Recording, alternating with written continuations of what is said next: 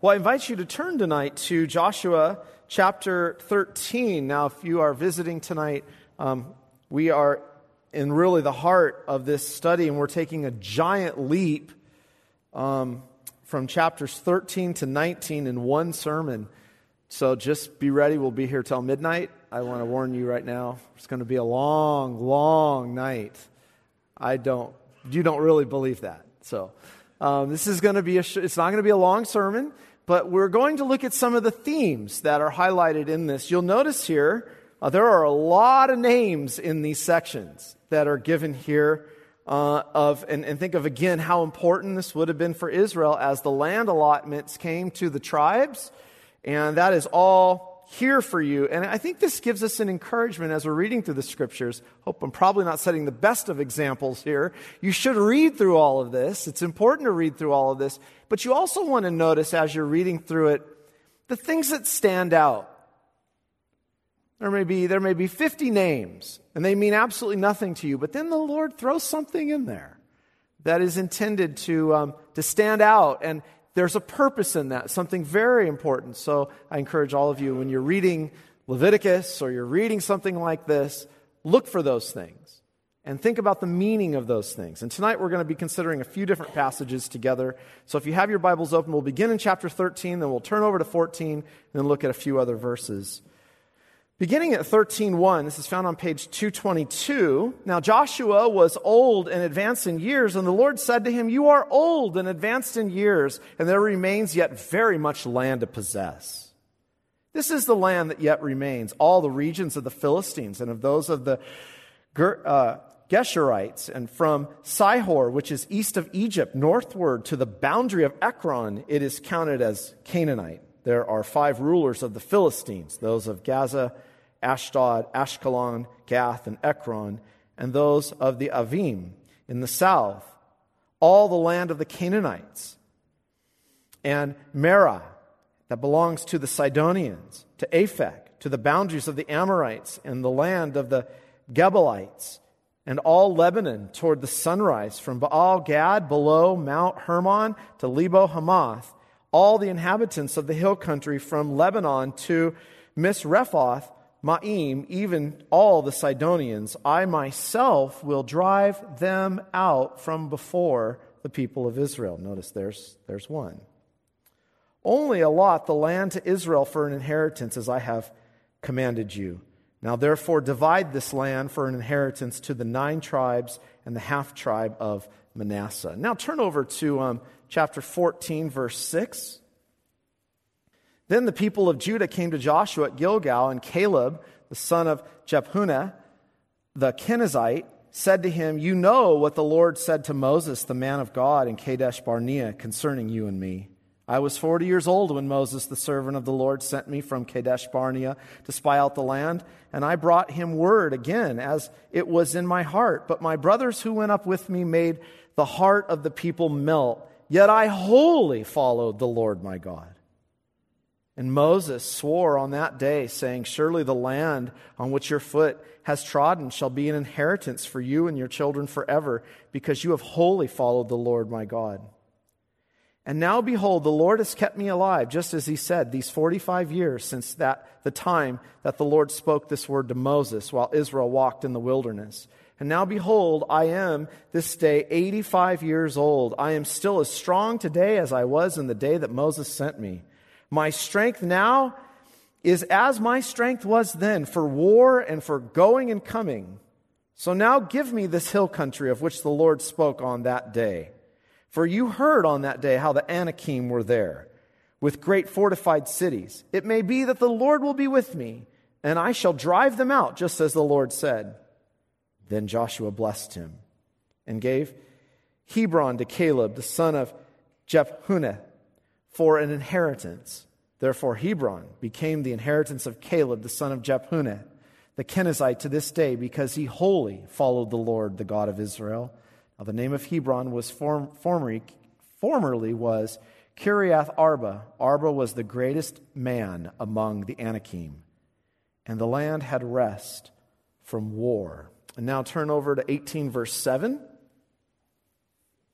The Levites have no portion among you, For the priesthood of the Lord is their heritage. And now turn over to 20. I'm sorry, uh, 19, verse 49. When they had finished distributing the several territories of the land as inheritances, the people of Israel gave an inheritance among them to Joshua the son of Nun. By command of the Lord, they gave him the city that he asked, Timnath Serah, in the hill country of Ephraim, and he built the city and settled in it. These are the inheritances that Eleazar, the priest, and Joshua the son of Nun, and the heads of the fathers' houses of the tribes of the people of Israel distributed by lot at Shiloh before the Lord at the entrance of the tent of meeting. So they finished dividing the land. And there will end the reading of God's word.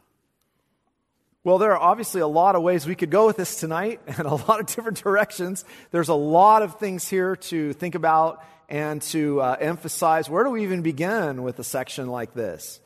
Um, land allotments. I mean, this is what you wanted to come to tonight for Sunday evening worship to hear about, right? Land allotments in Israel. Why does this matter? Why is this important? And this is extremely important for a few different reasons.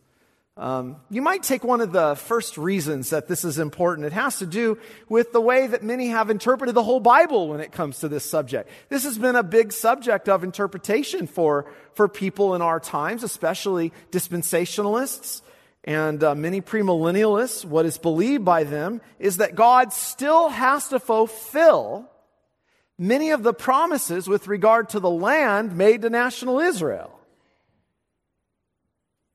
Well, here's what Joshua is saying to us God fulfilled it. God fulfilled the land promises to national Israel. Uh, that's really important. That, that's very important. In fact, in uh, chapter 21, he's going to say that. All that the Lord promised regarding the land, he fulfilled and he gave to you. So, so to hold out a, a temple, an earthly temple in an earthly land, for Israel, national Israel, undermines everything that Joshua is saying here, especially in that last little verse. So they finished dividing the land. So they got the land. And that's um, a very important point that we don't want to miss tonight. But I think in the heart of this, and what makes this a little bit complex, is that we don't want to miss in this the larger picture for us. There's an important picture that is given to us here in types and in shadows that the Lord will be faithful to give us the land. The land that was promised to Abraham. Now, you should know by now something that Hebrews said that's very important. All of this captures for us an earthly sign or an earthly picture of the heavenly reality to come. I hope I've made that case so far. And that's the tension in this, in this section for us. That ultimately, this is not the land that Abraham was looking for. That's what Hebrews said so plainly, didn't it? Remember Hebrews says, just so you hear it afresh. If they had been thinking of that land, that's what we just read. If they had been thinking of that land from which they had gone out, then they would have had opportunity to return. But as it is, they desire a better country. Think about that. A heavenly one. What that means is, then, that what we have captured for us is a picture of heavenly things. That just as the tabernacle in Hebrews was constructed according to the pattern on the mountain, that, that, that tabernacle was to teach them about heavenly realities. The earthly land taught us about the giving of the heavenly land. And that's why I think it's, it's helpful tonight to keep that in mind and to keep the big picture that is in front of us because the New Testament works with this theme all over the place. You know how many times it keeps saying inheritance to you in the New, the New Testament, New Covenant? Um, it all has to do with this. So, what we're going to look at then tonight is the receiving of this earthly inheritance, and we'll consider a bit of the heavenly one, and then a few surprising as I'm trying to help you to read the scriptures, encouragements along the way in this section that were meant to teach us things that were important to the Lord in the receiving of these promises. Caleb and the Levites, particularly who I have in mind. So, here's where we want to begin with tonight is what I read in Psalm 16 as we began this service. The lines have fallen to me in pleasant places. Surely I have a good inheritance. Um, you are my chosen portion and my lot. Notice in the heart of that psalm was a statement that the land distributing, the land distributions and the giving of the lines of the land and where I was, where we are supposed to dwell eternally. That that beautiful truth is the Lord is the ultimate portion for us. We'll come back to that. But I want to hold that out up front because that's what was celebrated in Psalm 16. And had I been on my, my game this week, I would have picked that for tonight, but I wasn't. So, um, notice here tonight in verses chapter 13, describes the, the land given to Reuben and Gad and Manasseh. That's where we ended the reading there. And then in chapter 15, we have described the land given to Judah. And then in chapter 16 and 17, we have the land given to Ephraim and Manasseh. And then chapters 18 and 19, the land to the final seven tribes. That is the quickest sermon I could ever give right there. That's all of it. And it ends in chapter, um, in verse, uh, chapter 19, verse 51. So they made an end of dividing the country, the land. Now, maybe it's important to say here that this helps, that there are a few other things that are emphasized in this to say there are problems here. there are problems here. Um, you'll notice over and over, if you were to read this and and this is a good assignment. Can I give an assignment? Go through and read this next week and tell me what you, what you saw in there that stood out to you, that was um, rather surprising. One of the things that kept standing out to me was the fact of the struggle of Israel to drive out the rest of the people. Chapter 13 begins this new section of the book, and Joshua begins by saying, Now Moses, my servant, is dead. That's what, that's what chapter Joshua began with. This section begins by saying the same thing. Now, Joshua, to show the section break, Joshua is old and advanced in, in age. So, chapter 1 began, now Moses, my servant, is dead. Chapter 13 begins, now Joshua is old and advanced in age, uh, signaling a clear break now as the land is distributed. And God rehearses all this land now that still needs to be possessed. What he's essentially saying is, is that while the kings of Canaan had been defeated and their land was conquered, there remained many occupants there that needed to be driven out. That was a huge issue for the book of Judges. It sets up the book of Judges, if you will. Um, when the Lord was rehearsing all this land, and a promise is made in verse 6, the Lord says something interesting I will drive them out from the children of Israel. But a tension remains here. The Lord will fulfill what he promised to give them the land, but Israel would fail to cleanse the land themselves. Um, Old covenant shows their disobedience to this. They break the covenant with regard to this, um, the, the, the, Mosaic covenant with regard to this. And that's why, again, I, I think it's important to see the contrast of Abraham and Moses here. I think that's important. So problems are dispersed throughout these chapters. Take um, Joshua 15, verse 63. But the Jebusites, the inhabitants of Jerusalem, the people of Judah could not drive out. So the Jebusites dwell with the people of Judah at Jerusalem to this day. Or Joshua 17, verse 12. Um, let the, pe- the, the people of Manasseh could not take possession of those cities but the Canaanites persisted in dwelling in that land. Now, when the people of Israel grew strong, they put the Canaanites to forced labor, but they did not utterly drive them out. Problem. You see why this had to be temporary. They're still enemies. They're still enemies in the land. and the land wasn't fully cleansed this way.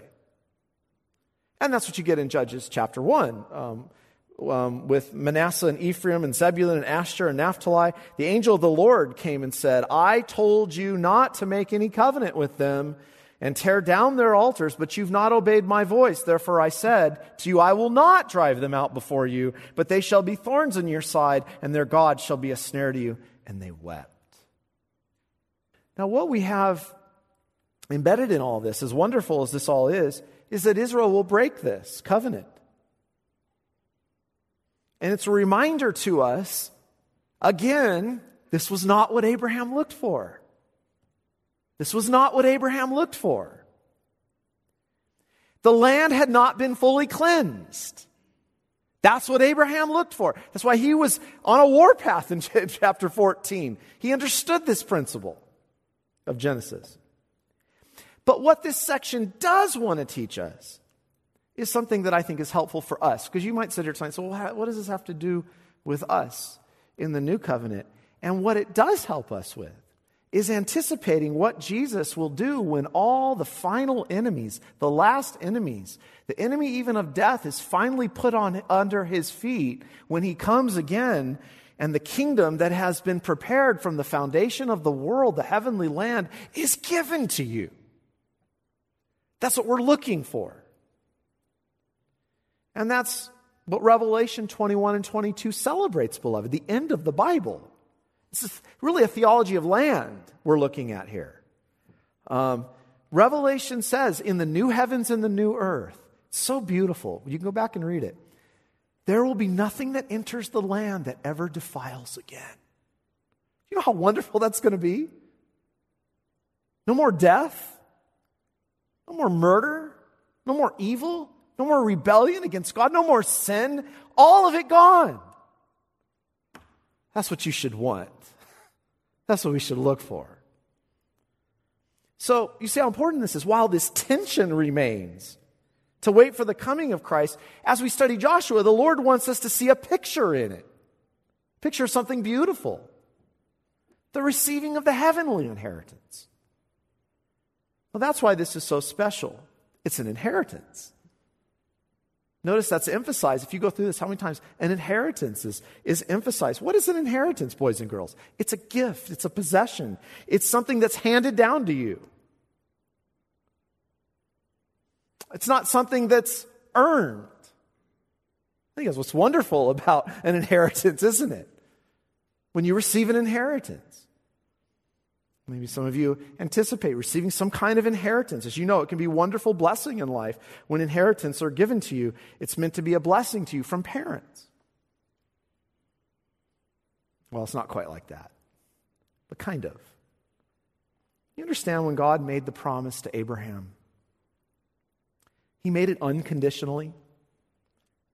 I'm not speaking about conditioned conditions with regard to what Jesus had to fulfill. Jesus had conditions. For you, it was unconditional. You need to hear that. God always intended to give you the land unconditionally, to give you a gift, to give you an inheritance. Don't fear, little flock. It's my Father's good pleasure to give you the kingdom. You could never merit it. It's God's gift to you. Remember the first thing God said to Abraham in Genesis 15? Come here. No, Genesis 12 in his call. Come to me, come, Abraham, to a land that I'll show you. It wasn't this one. And how beautiful this is. One author makes a really good point, though. Any biblical theology of land begins not with Abraham, it begins in the Garden of Eden. How good is our God? Well, what did sin do? Sin barred you from the land. When we were kicked out because of sin, the angel put, put up a flaming sword and said, You can't enter here anymore. You had no access to glory. You had no access to heaven. You had no access to God. You lost his presence. We were kicked out, all of us. And this is the sad reality of the human race that all of us have been wandering about in this world, trying to find a way back, trying to find meaning to life, trying to find a purpose, trying to find a place, trying to find identity, trying to find, find, find. That's what the Tower of Babel was all about. We'll get back. And all the sadness and confusion was a result of our alienation from God. And that it was His good pleasure, of His will, to give you Christ and to bring you back to the land, to bring us back home, to give us a good inheritance. What we should see in these chapters is God's faithfulness and the kind of God He is, who desires to give us a homeland. You know, that's what everyone wants right now. That's why everyone's fighting in America. It's all about a homeland. really, we want a land. We want peace within our borders. We don't want war anymore. We want prosperity. We want happiness. The whole story of the Bible can be compressed into these in a very simple theme this way.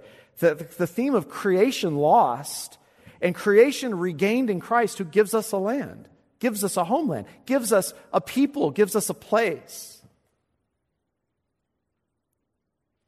What imagery here? Notice all the people of God together. I, I love the imagery of this when you think about it.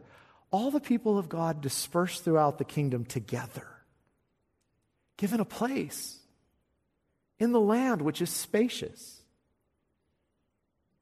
You know, um, the New Testament takes this and says, This is what Jesus has done for you. Where do I even begin? Maybe this helps you to sort of put it together tonight. But when you think of this one word every time you hear it in the New Testament, in the New Covenant, you should think of Joshua and think of what this is all teaching you. It's that word inheritance. We have obtained in Christ an inheritance that the Father has qualified us to share in the inheritance of the saints in light, Colossians 1, Ephesians 1, Hebrews 9. Christ is the mediator of the new covenant so that those who are called may receive the promise inheritance. 1 Peter 1. This is as good as it gets. Blessed be the God and Father of our Lord Jesus Christ, who according to his abundant mercy has begotten us again to a living hope through the resurrection of Jesus Christ from the dead, to an inheritance incorruptible and undefiled that does not fade away, reserved in heaven for you, who are kept by the power of God through faith for salvation, ready to be revealed at the last time. Now, I think that's intended to be a great great encouragement to us that we have the inheritance. I remember years ago preaching on heavenly mindedness, and somebody came up, Well, how does that, how does that really apply to me right now? It applies in every way. What are you living for? Abraham looked for the city that has foundations, whose builder and maker is God. That drove his life. That drove his life. That's what all this is capturing of what's coming for us. And I think what the author does here at this point, in the midst of all this, what Joshua does is sort of capture for us a few snapshots, spotlights to encourage us, to help us um, with the greater themes of what does it matter? What, what matters to the Lord when it comes to our receiving of this, of this great inheritance? What matters to the Lord? And I think um, one of the great figures here that stands out that you couldn't miss in the midst of all these names, you get a little narrative section, and it is Caleb, isn't it? Uh, a, chapter 14 is really devoted to Caleb, in honor of Caleb. Why was Caleb so important? Well, he's a kind of, it's a kind of Hebrews 11 moment, really. He could have made it right into Hebrews 11. Uh, you'll notice here in this section, this is, these, these two figures are given, two spotlights are given to encourage us in, in our response to this. Should be our response to this. Notice here. Caleb comes to Joshua and says, verse 6 and following, I was a spy and brought word back, but my brothers made the heart of the people melt. It's verse 8. Now, everyone listen to verse 9 of, of Joshua 14. Yet I wholly followed the Lord my God. And Moses swore on that day, saying, Surely the land on which your foot is trodden shall be an inheritance for you and your children forever, because you've wholly followed the Lord your God. And now, behold, the Lord has kept me alive, just as he said, these 40 years since that the time that the Lord spoke this word to Moses, while Israel walked in the wilderness. And now, behold, I am this day 85 years old. I am still as strong today as I was in the day that Moses sent me. My strength now is as, as, as my strength was then for war and for going and coming. So now give me this hill country of which the Lord spoke on that day, for which you heard on that day how the Anakim were there with great fortified cities. It may be that the Lord will be with me, and I shall drive them out, just as the Lord said. And when you read that, and what do you say about Caleb? What a man of faith. So contrary to the generation of Israel who didn't believe any of the promises. What a figure of faith. And Joshua blesses him. And Joshua gives Hebron to Caleb for an inheritance. And Caleb, you remember, was the only spy who did not what when he came back originally and was ready to go fight. All the other spies brought back a terrible report. Caleb said no. He was the only one that didn't fear. His faith stood alone in a generation that perished for unbelief. So, all these years, think about this. He was 40 then in robust strength. Now he's 85. And God had preserved him to the, the same strength to this moment and notice what's emphasized. He followed the Lord with a whole heart. He's the Simeon of the Old Covenant. Simeon was part really of the Old Covenant. He's the Simeon of the story of Joshua. He was waiting for the promises. He believed, and he was rewarded with a great city. Point is, he was meant to teach us something about the faith that pleases God. And we shouldn't throw out this fact. He wholly followed the Lord. That should be an encouragement to us. Not to say, you can't do that. Well, I know nobody can do that. Wholly. That's, that's not how we should read this. It's an encouragement to us. Wholly follow the Lord your God. Trust Him. Believe Him. It's faith. This is what He desires from us. Faith that believes His word. Faith that trusts His word. Faith that knows that the inheritance is yours and that lives in confidence that it's coming. And that on that day, when you, when you stand before the Lord, that's your inheritance. You don't stand there saying, Oh, I'm just not sure if I'm going to get in the kingdom. You've had confidence in this God. You've had confidence in His word. You believe the promises. You've been justified by faith. Caleb. For decades, he waited for the city that God would give him, and God richly rewarded him. And I think that's meant to inspire us to the same faith. Following the Lord with a whole heart and patiently waiting in a generation that ridiculed God's promises. Faith, I say to our young adults, sometimes you'll feel alone in it. That's part of it. Faith that stands on the Lord's promises, faith that believes. What's the second surprise here tonight? At least that I saw it. Well, looking at Israel's inheritors, look at this here for a minute.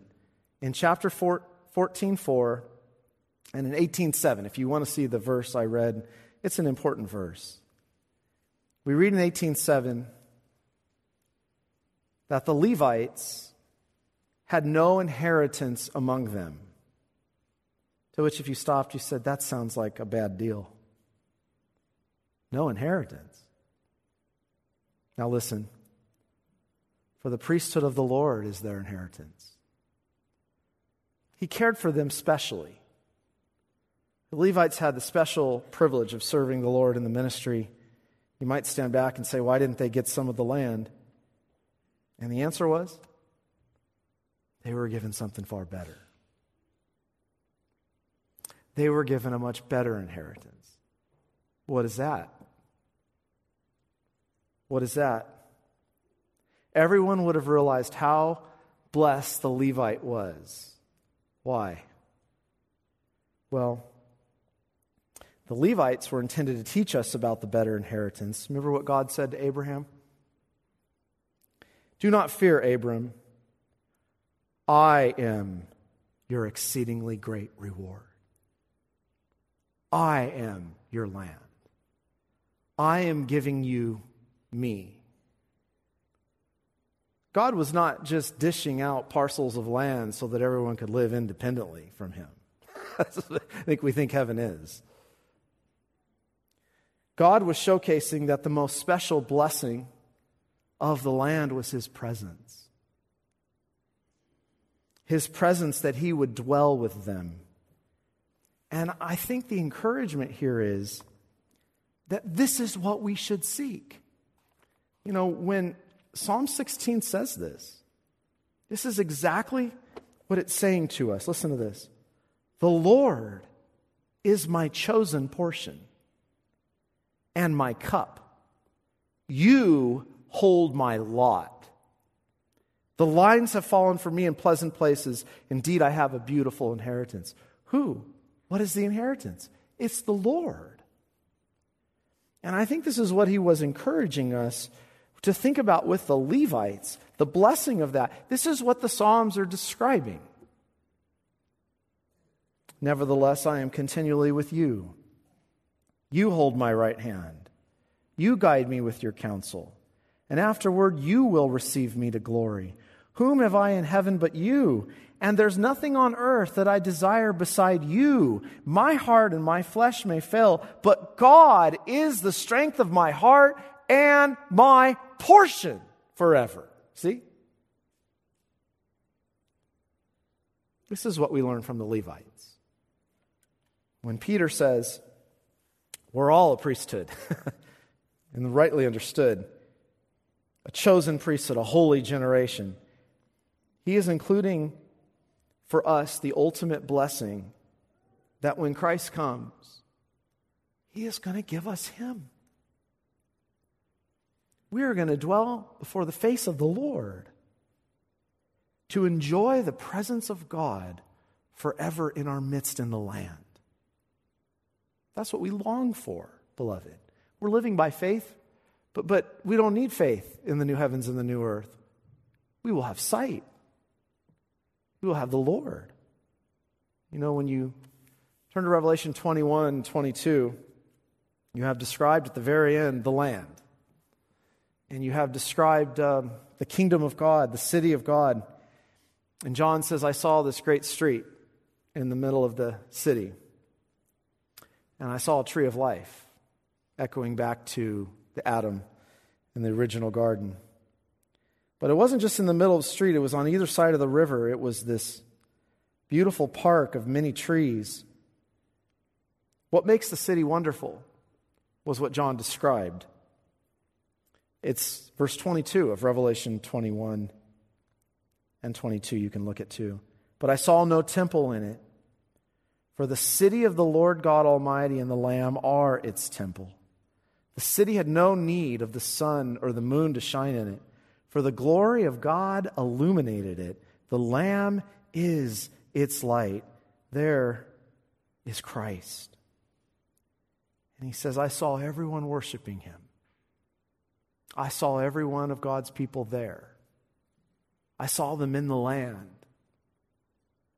There was no night there. There was no more weariness there. There was no more darkness. The Lord God was in their midst. He gives them light, and they reign with Him forever and ever. What makes the city so wonderful is the fellowship that we enjoy in the Lord. The Lord is with us. And John describes that as the absolute blessedness of the land that is being given to us. You're going to behold your God face to face. You're going to see him. You're going to enjoy him. You're going to enjoy him as you want to enjoy him. You're going to worship him as you want to worship him. You're going to worship him in truth.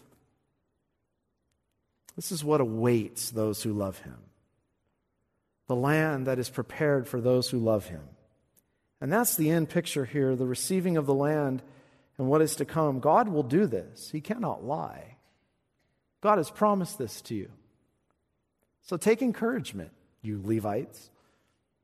You're going to soon see your God, and you're going to receive what He's been preparing for you. When Jesus said in John 14, Listen, I go away to prepare a place for you, I will come, and I will take you to be with me, that where I am, you may be also. This is exactly what he was talking about.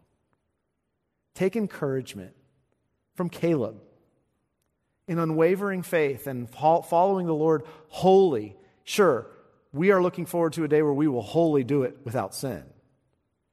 But that's what the commandment says to love the Lord our God with all of our heart, soul, mind, and strength. Won't you love the day when you do that in glory? God will fulfill his promise. God will give you the land as he promised Abraham.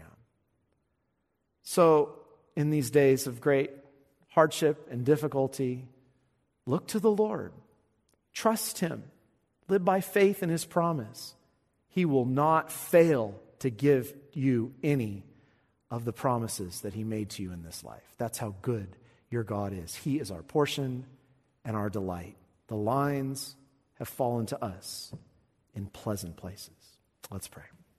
Heavenly Father, thank you for teaching us about eternal life. Thank you for teaching us about what is held out for us. You make known to us the path of life. In your presence, there's fullness of joy. At your right hand are pleasures forevermore. Keep our hearts focused as Abraham was on the land that you have prepared, the city that has foundations, whose builder and maker is God. And thank you for Christ, who will cleanse from evildoers the city of the Lord and give us this land of peace and blessing and happiness forever with the Lord, who is our portion and our delight. In Jesus' name we pray. Amen.